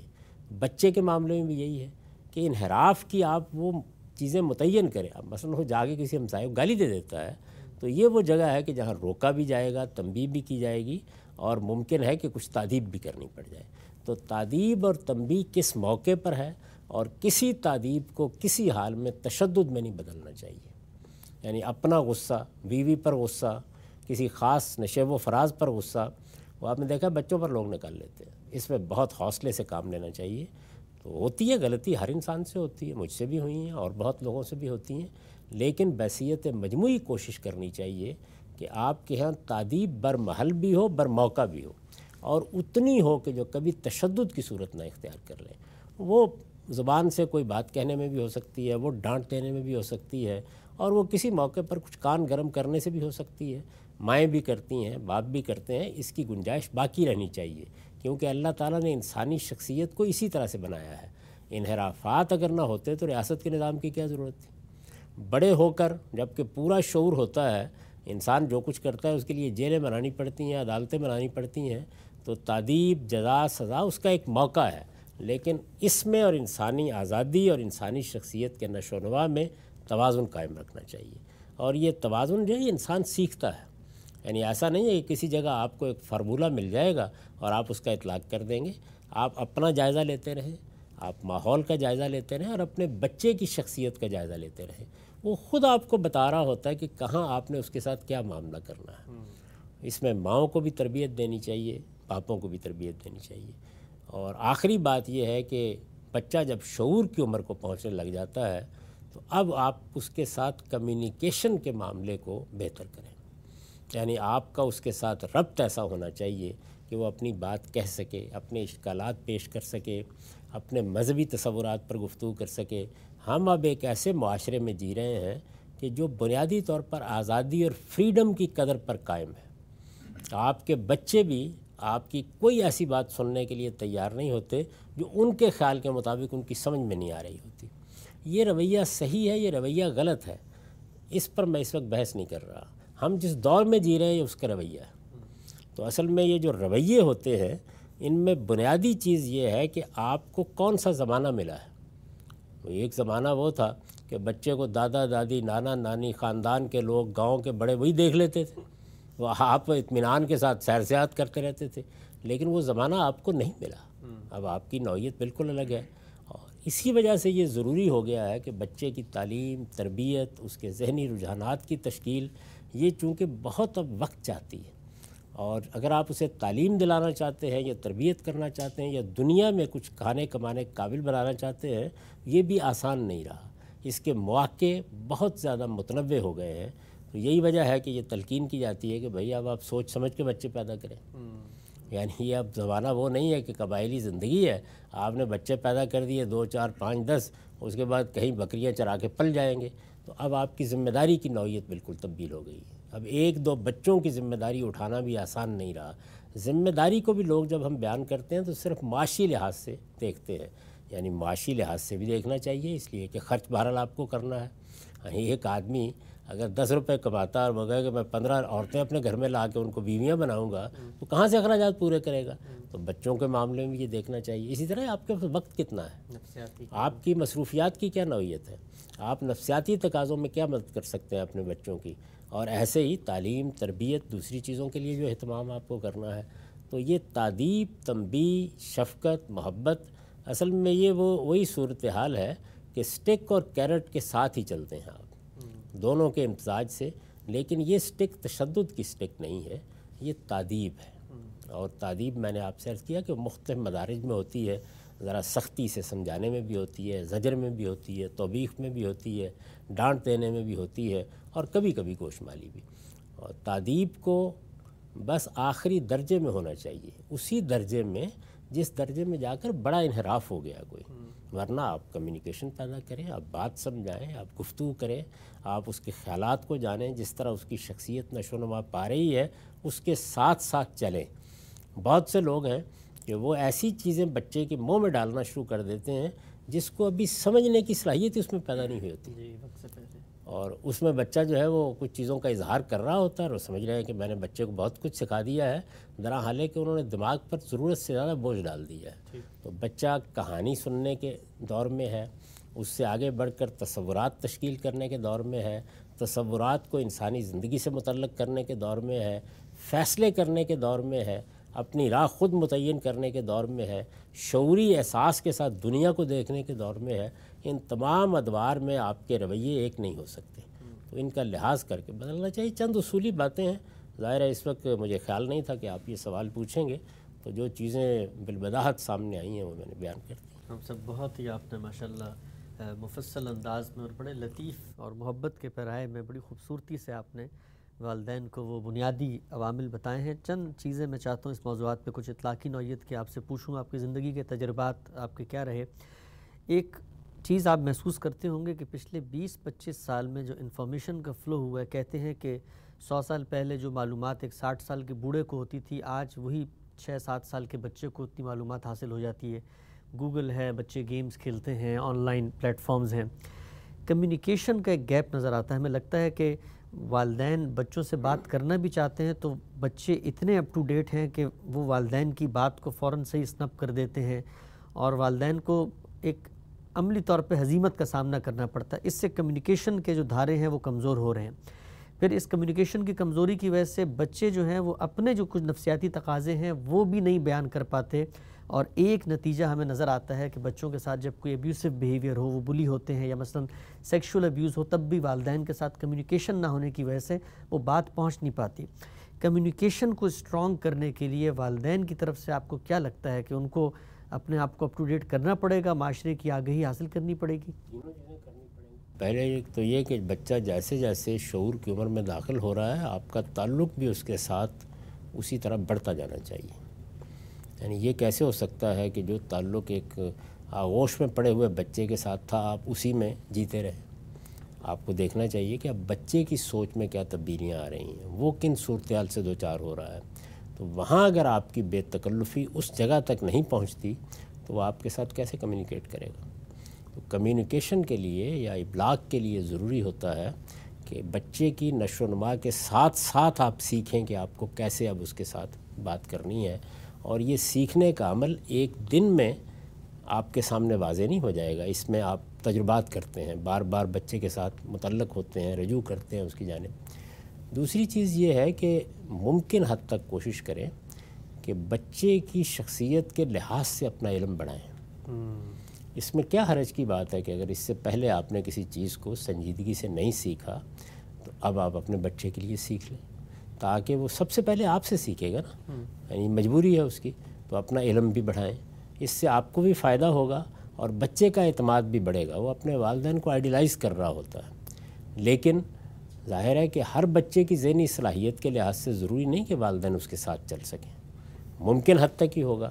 جب آپ محسوس کریں کہ بچے کے سوالات اب میری استعداد سے بڑھ رہے ہیں، بچے کے علم کی نوعیت بھی وہ نہیں ہے جو میرے علم کی نوعیت ہے، اور اب میں اس کے جو سوالات ہوتے ہیں، جن چیزوں میں وہ اضطراب محسوس کرتا ہے یا جو اشکالات اس کے ذہن میں پیدا ہوتے ہیں، ان پر اس طرح اس کو مطمئن نہیں کرتا، تو بجائے اس کے کہ آپ اس میں باپ کسی دھونس کے ساتھ معاملہ کرنا شروع کر دیں، اس کو سنب کرنے کی کوشش کریں، اس موقع پر اس کا تعارف اچھے اہل علم سے کریں۔ بہت اچھا پوائنٹ۔ جس علم، جس فن سے بھی وہ دلچسپی رکھتا ہے، ظاہر ہے ہر سوسائٹی کے اندر اس کے بڑے بڑے لوگ موجود ہوتے ہیں جو بڑے تجربات سے گزر چکے ہوتے ہیں، جنہوں نے اس علم کو ہضم کیا ہوتا ہے، جن کے ہاں صرف یہی نہیں ہوتا کہ کچھ معلومات ہیں دائیں بائیں سے آپ نے اخذ کر لی ہیں، بلکہ وہ اپنی سیرت، اخلاق، اپنے علم کی تعمیر کر چکے ہوتے ہیں اور ایک پورا کثر بنا چکے ہوتے ہیں۔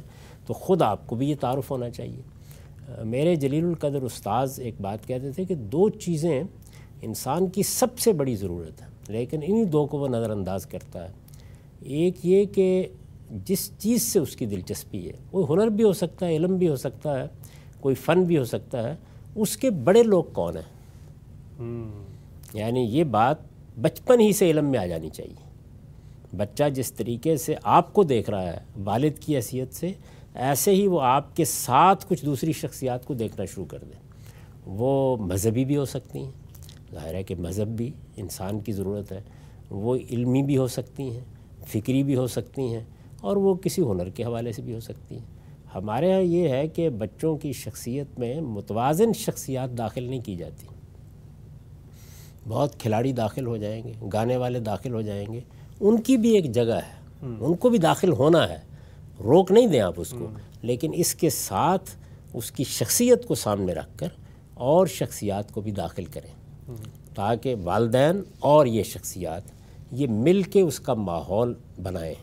ان کو اس کو جب کوئی مشکل پیش آئے تو رجوع کریں. میں نے ایسا کیا کہ دوسری بات استاد امام یہ کہتے تھے کہ بڑے لوگوں کو یہ بتانا چاہیے کہ بھائی اس علم فن میں چیزیں کون سی دیکھنے کی ہیں, جن کو وہ مہات کتب کہتے تھے, تو اس کے تعارف کرا دیں.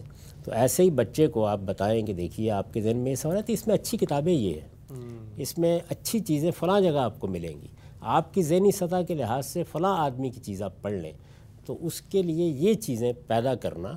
اس میں ظاہر ہے کہ ہر آدمی یہ نہیں جانتا ہوتا, تو اگر آپ خود بھی بڑی شخصیات سے رابطہ رکھیں گے, ان سے کچھ تعارف حاصل کریں. اور آج کل یہ کوئی مشکل نہیں رہا, پہلے تو آپ پوچھنے کے لیے جاتے تھے, اب آپ جانتے ہیں کہ جدید ذرائع نے ہر چیز آپ کے گھر پہنچا دی ہے, آپ کے بیڈ روم میں پہنچا دی ہے, تو یہ علم حاصل کرنا چاہیے. اس میں بعض اوقات تاخیر ہو جاتی ہے, یعنی بچے کے ذہن میں سوالات کا ایک جنگل اگاتا ہے, آپ انٹ سنٹ جوابات دے رہے ہوتے ہیں, مطمئن آپ کر نہیں پاتے. اس کے بعد یہ بھی ہے کہ بعض موقعوں کے اوپر آپ جذباتی تقریریں شروع کر دیتے ہیں, اور دنیا کے جو دوسرے علوم کے ماہرین یا دوسرے لوگ ہیں جن سے بچہ خود متعلق ہو گیا ہے, وہ اپنا تاثر پیدا کر رہے ہوتے ہیں, تو اب آپ ایک بحرانی کیفیت میں مبتلا ہو جاتے ہیں. تو توازن کے ساتھ بڑی شخصیات سے متعارف کرنا چاہیے. میری اپنی زندگی کا تجربہ یہ ہے کہ بالکل اسکول کے ابتدائی زمانے میں, یعنی 6 7ویں جماعت میں, مجھے ایسے اساتذہ کی صحبت اٹھانے کا موقع ملا کہ جنہوں نے جن موضوعات سے مجھے دلچسپی تھی, ان کی بڑی شخصیات سے مجھے متعارف کرا دیا. یعنی آپ یہ دیکھیے کہ اسکول کے زمانے میں جو 3 شخصیات میرے لیے ایک طرح سے منبع علم بن چکی تھیں, قریبی شخصیات ہی ہمیشہ سامنے آتی ہیں. اب بہت ماضی میں بہت بعد میں جاتے ہیں, یعنی شاطبی اور ابو حنیفہ کا تعارف پہلے نہیں کرایا جا سکتا. تو قریب کی شخصیات میں اقبال, ابوالکلام آزاد اور ابوالعلا مودودی, یہ 3 شخصیات ایسی تھیں کہ جن کا ایک ایک حرف مجھے پڑھنے کا موقع مل گیا. تو اس سے ایک آپ کی فضا بنتی ہے کہ یہ آپ کے اماں ہیں, یا آپ کے ابا ہیں, یا آپ کے خاندان کے بزرگ ہیں, اور یہ 3 بزرگ وہ ہیں جو کہیں آسمان سے آئے ہیں, بڑے غیر معمولی, اور یہ بھی آپ کے وجود کا حصہ بن گئے ہیں. تو اس سے انسان کو بڑی تقویت حاصل ہوتی ہے, اور وہ بہت سی چیزیں جن کے بارے میں اضطرابات ہوتے ہیں, ان کو یہ شخصیات حل کر دیتی ہیں. آپ سب بہت ہی, آپ نے دل نہیں چاہ رہا اس موضوع پہ, چونکہ ایک بطور باپ کے مجھے خود بہت کچھ سیکھنے کو مل رہا ہے, اور ماشاءاللہ آپ کا تجربہ اور آپ کا علم و فن. چند مزید پہلو میں چاہتا ہوں آج کے دور کے ماں باپ پیش کرتے ہیں, خصوصاً ماؤں کی جانب سے. ہم نے دیکھا ہے کہ بچوں کا تفریحی کنیکشن فیملی کے ساتھ نہیں جڑ پاتا, یعنی پیرنٹس کے ساتھ کوئی فیسٹیویٹی, کوئی تفنن کی چیز, کوئی مزے کی چیز, وہ سب کی سب شفٹ ہو جاتی ہے گیمز کی طرف, ڈیوائسز کی طرف. بچے 4 5 سال کے ہوتے ہیں, گیمز کھیلنا شروع کر دیتے ہیں, والدین بھی رو رہے ہوں تو گیم پکڑا دیتے ہیں. ایسی ایڈکشن ہو جاتی ہے, ایسی ہیبٹ بن جاتی ہے کہ پھر گیمنگ کے اندر ہی وہ سرگرداں رہتے ہیں. مائیں جو ہیں وہ ان کو کھینچ رہی ہیں, اور اس کی وجہ سے پھر آن لائن گیمنگ ہے, مقابلہ ہو رہا ہوتا ہے, بچے کو ایک امیڈیٹ ریوارڈ مل رہا ہوتا ہے, بڑی دلچسپی اس کی ہو جاتی ہے. آپ کو کیا لگتا ہے کہ کیا کچھ اقدامات کرنے چاہیے والدین کو کہ وہ تفریح یا تفنن طبع کے پہلوؤں کو بھی اپنے والدین کی صحبت یا فیملی کی جو وہ باؤنڈ ہے, جو کنیکشن ہے, اس میں کچھ سبسٹیوٹ کرے, بجائے یہ کہ وہ سب کچھ ہی اس کو باہر مل رہا اور پھر وہی اس کی ہیبٹ بن جائے؟ اس وقت جتنا احاطہ کر چکی ہیں ہمارا, اور جس طرح سے گرد و پیش میں پھیلی ہوئی ہیں, آپ یہ تو نہیں کر سکتے کہ ان سے بالکل جان چھڑا لیں, لیکن وہی بات ہے کہ زیادہ وقت دیں اپنے بچوں کو. جب آپ زیادہ وقت دیں گے تو وہ آپ کو بھی دیکھیں گے, اور آپ کن چیزوں سے دلچسپی لیتے ہیں ان کو بھی دیکھیں گے, اور اس کے ساتھ ان کو فطرت سے آشنا کرائیں. یہ بتائیں ان کو کہ دیکھنے کی ایک چیز یہ بھی ہے, اس میں خدا نظر آتا ہے. سمندر دکھائیں, پہاڑ دکھائیں, آسمان دکھائیں, تارے دکھائیں, تاکہ وہ معلوم کریں کہ یہ کائنات جس میں ان کو پیدا کیا گیا ہے, یہ اپنے اندر کیا حسن رکھتی ہے. اس میں اثار بھی کرنا پڑے گا. بچوں کو آپ ساتھ لے کر جائیں, بچوں کو ساتھ لے کر, اگر آپ پاس توفیق ہے. اور ظاہر ہے کہ اس میں آدمی کبھی پیدل ہی چل کے بچوں کو دکھا دیتا ہے. مجھے معلوم ہے کہ میرے ایسے حالات نہیں تھے, تو میں اپنے بچوں کو لاہور شہر میں بے شمار جگہوں پر پیدل لے کر گیا ہوں. یعنی کئی کئی کلومیٹر پیدل چل کے میں نے بعض چیزیں ان کو دکھائی ہیں، ان کو میوزیم دکھائیں، ان کو تاریخ سے واقف کریں. تو اس طرح کی چیزیں جب آپ دکھائیں گے تو کچھ متنوع دلچسپیاں پیدا ہو جائیں گی ان کے اندر. لیکن اگر یہ سب آپ نے نہیں کیا تو پھر ظاہر ہے کہ یہ چیزیں جن کا آپ نے ذکر کیا وہ اپنے اندر بڑی کشش رکھتی ہیں. اس پر ایک بہت اچھا چیپٹر لکھا ہے،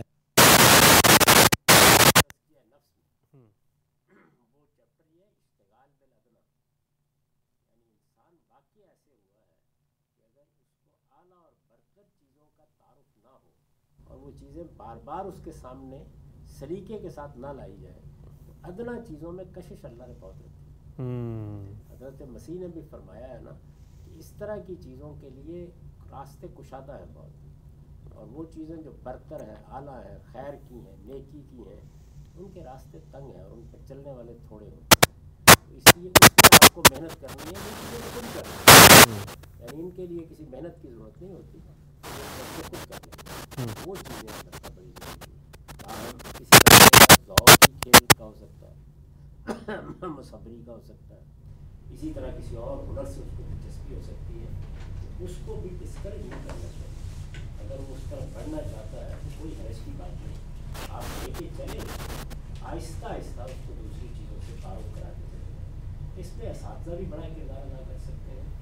اور میں ایک آخری بات پہ ظاہر کرتا ہوں، بہت بڑا کردار ہے لیکن زبان کیا ہے، زبان اصل میں آپ کو دوسری دنیا سے ہمارے یہاں لوگ کی اہمیت سے بات کرتے. ان کو دنیا میں اپنے بچوں کو کھڑا کرنا ہوتا ہے، تو اس لیے جو دنیا میں ان کی ترقی کا باعث زبانیں بنتی ہیں وہ تو ایک آدھ کے بارے میں بہت جذباتی ہوتی ہیں. جیسے ہمارے یہاں پاکستان میں ہر آدمی اپنے بچوں کو انگریزی میں بہت تاج کرنے کے لیے بےتاب ہوتا ہے. تو یہ سب چیزیں تو ہوتی رہتی ہیں، لیکن یہ کہ اس کے ساتھ یہ دیکھا جائے کہ بچے کی ضرورتیں کیا ہیں، اس کو کون سی لینگویجز سیکھنی چاہیے.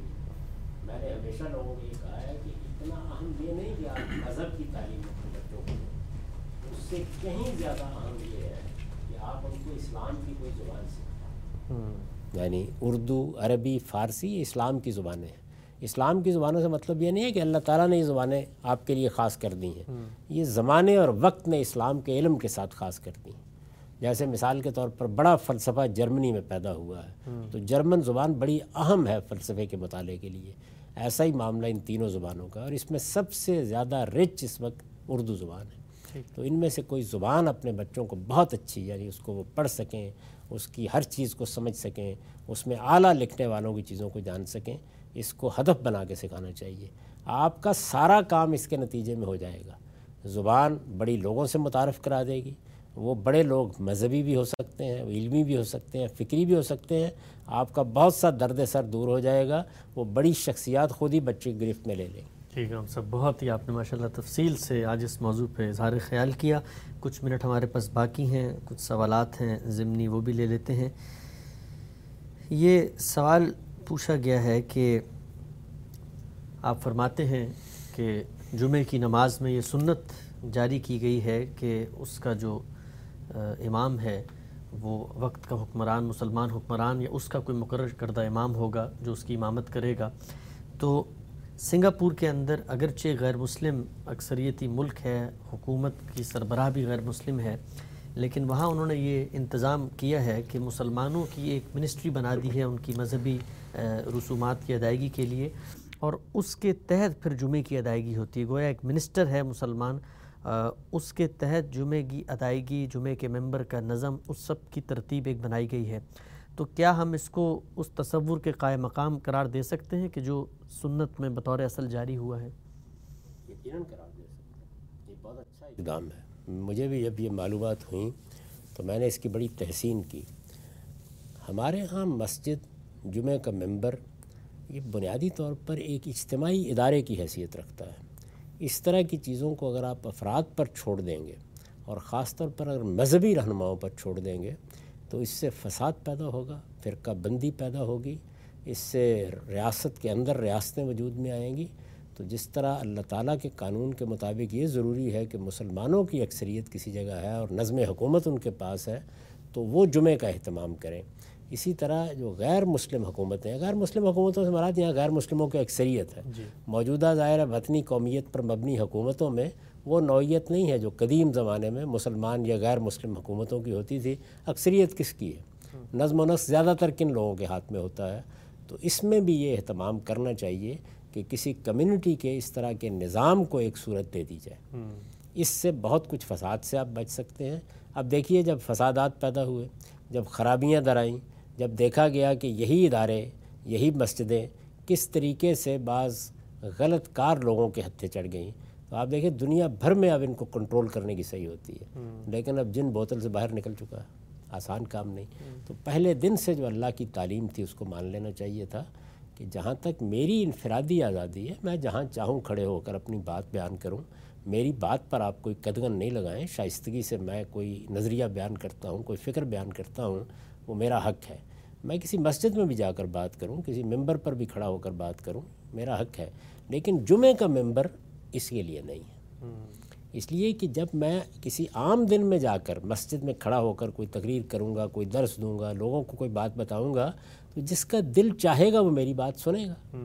وہاں مسلمانوں کی اجتماعیت کے لیے ایک نظم اللہ تعالیٰ کی طرف سے بنا دیا گیا ہے. اس کو ریاست کے نظم میں یا معاشرے کے نظم میں رہنا چاہیے. تو معاشرے کے نظم کی کئی صورتیں جدید دور میں آپ اختیار کر سکتے ہیں. وہ ہمارے ملکوں میں بھی بدقسمتی سے اب اختیار نہیں کی جاتی، جہاں باقاعدہ حکومتیں قائم ہیں.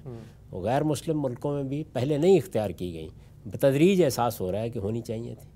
تو اللہ تعالیٰ کی ہدایت ہی اصل ہدایت ہوتی ہے. اس وجہ سے جہاں بھی اس کا لحاظ کیا جائے گا، جہاں اس کے قریب رہ کر کوئی اقدام آپ کریں گے، وہاں خیر و برکت کا ذریعہ بنے گا. تو میں نے خود دیکھا ہے وہاں پہ کہ اس نظم کا نتیجہ یہ نکلا ہے کہ وہاں اس طرح کے فسادات کی گنجائش نہیں ہے. ٹھیک. اچھا، ہم سے بعض لوگ ہم نے دیکھا ہے کہ ایک ملک کے شہری ہوتے ہیں، مسلمان اکثریتی ملک ہے، دوسرے ملکوں میں گئے ہوئے ہیں، کام کر رہے ہیں، لیکن ان کا حکمران اصل میں تو ان کے ملک کے اندر جو شخص بیٹھا ہوا ہے، مسلمان حکمران وہی ہے. تو کیا یہ بھی ہو سکتا ہے کہ وہ اس کے اذن سے یا اس کی، کیونکہ اس ملک کے وہ مستقل شہری ہیں اور یہاں پر وہ ایک ٹیمپریری ویزے پہ آئے ہوئے ہیں، تو اس کے اذن یا اس کی اجازت سے وہ یہاں کوئی امام مقرر کر لیں، یا مثلا وہاں اگر کوئی امام ہے تو اس کی اقتدا میں وہ آن لائن اس طریقے سے جمعے کی ادائیگی کر لیں، اس کی بھی گنجائش ہے؟ نہیں، یہ تو بالکل ہی غلط بات ہوگی. اس کی وجہ یہ ہے کہ اب جس طرح کے ملک اب بنے ہوئے ہیں، ان میں ہر حکومت کی جورسڈکشن اور اس کی عملداری اپنے حدود کے اندر ہی ہے. تو اپنے حدود کے اندر یہ معاملات کرنے چاہیے. اس طرح کی اگر کوئی چیز کی جائے گی تو یہ خرابی کا باعث بنے گی. آپ کسی دوسری سرزمین پر قدم رکھتے ہیں تو اس سے قطع نظر کہ آپ کسی دوسرے ملک کے شہری ہیں، وہ قدم رکھتے ہی آپ وہاں کے قانون، وہاں کے اخلاقیات اور ان چیزوں کے، یعنی جو آپ کے دین کے خلاف نہیں ہیں، ان کے پابند ہو جاتے ہیں.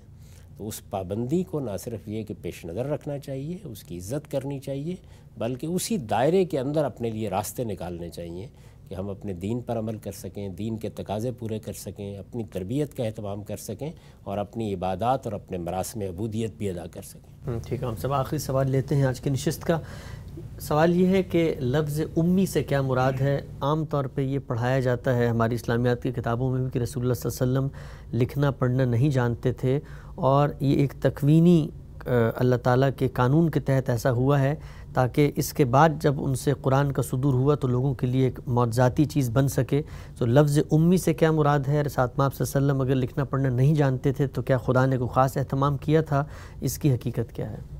یہ دونوں الگ الگ باتیں ہیں. رسول اللہ صلی اللہ علیہ وسلم لکھنا پڑھنا نہیں جانتے تھے، یہ بات قرآن میں بیان ہوئی ہے. جو لوگ یہ کہتے ہیں کہ بعد میں آپ نے سیکھ لیا، وہ بھی قرآن کی اس آیت کے بعد ہی کی بات کرتے ہیں.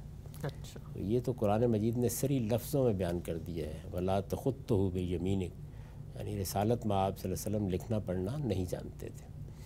اور لکھنا پڑھنا نہ جاننا بھی، اور اس سے پہلے کسی ارتقائی عمل کو بھی ہم مفقود دیکھتے ہیں آپ کی ذات میں، اس کو خود قرآن مجید نے دلیل کے طور پر پیش کیا ہے. یہ کہا ہے کہ لبست فیکم عمرہ، میں تمہارے درمیان ایک عرصہ گزار چکا ہوں، تم جانتے ہو کہ میں کوئی لکھنے پڑھنے والا، میں کوئی شاعری کرنے والا، میں کوئی ادیبانہ گفتگویں کرنے والا، میں کسی خاص علم و فن کا اظہار کرنے والا آدمی کبھی نہیں رہا. یہ تو اللہ تعالیٰ نے مجھ پر یہ عنایت کی ہے اور مجھے اس منصب پر کھڑا کر دیا ہے.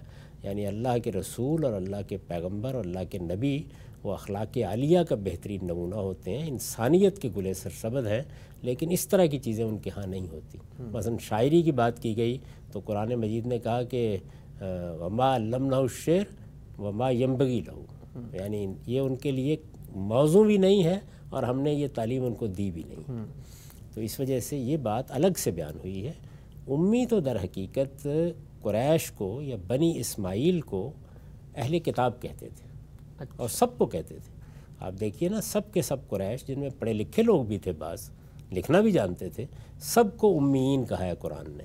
یہ در حقیقت اہل کتاب نے ان کے لیے ایک تحقیر کا لفظ ایجاد کیا اصلاً، کہ ہمارے پاس کتابیں بھی ہیں، اللہ کی کتابیں، ہمارے پاس انبیاء بھی ہیں، ایک بڑی رچ ٹریڈیشن ہم رکھتے ہیں نبیوں کی تعلیمات کی، اور تم لوگ 2000 سال سے اس سے محروم ہو.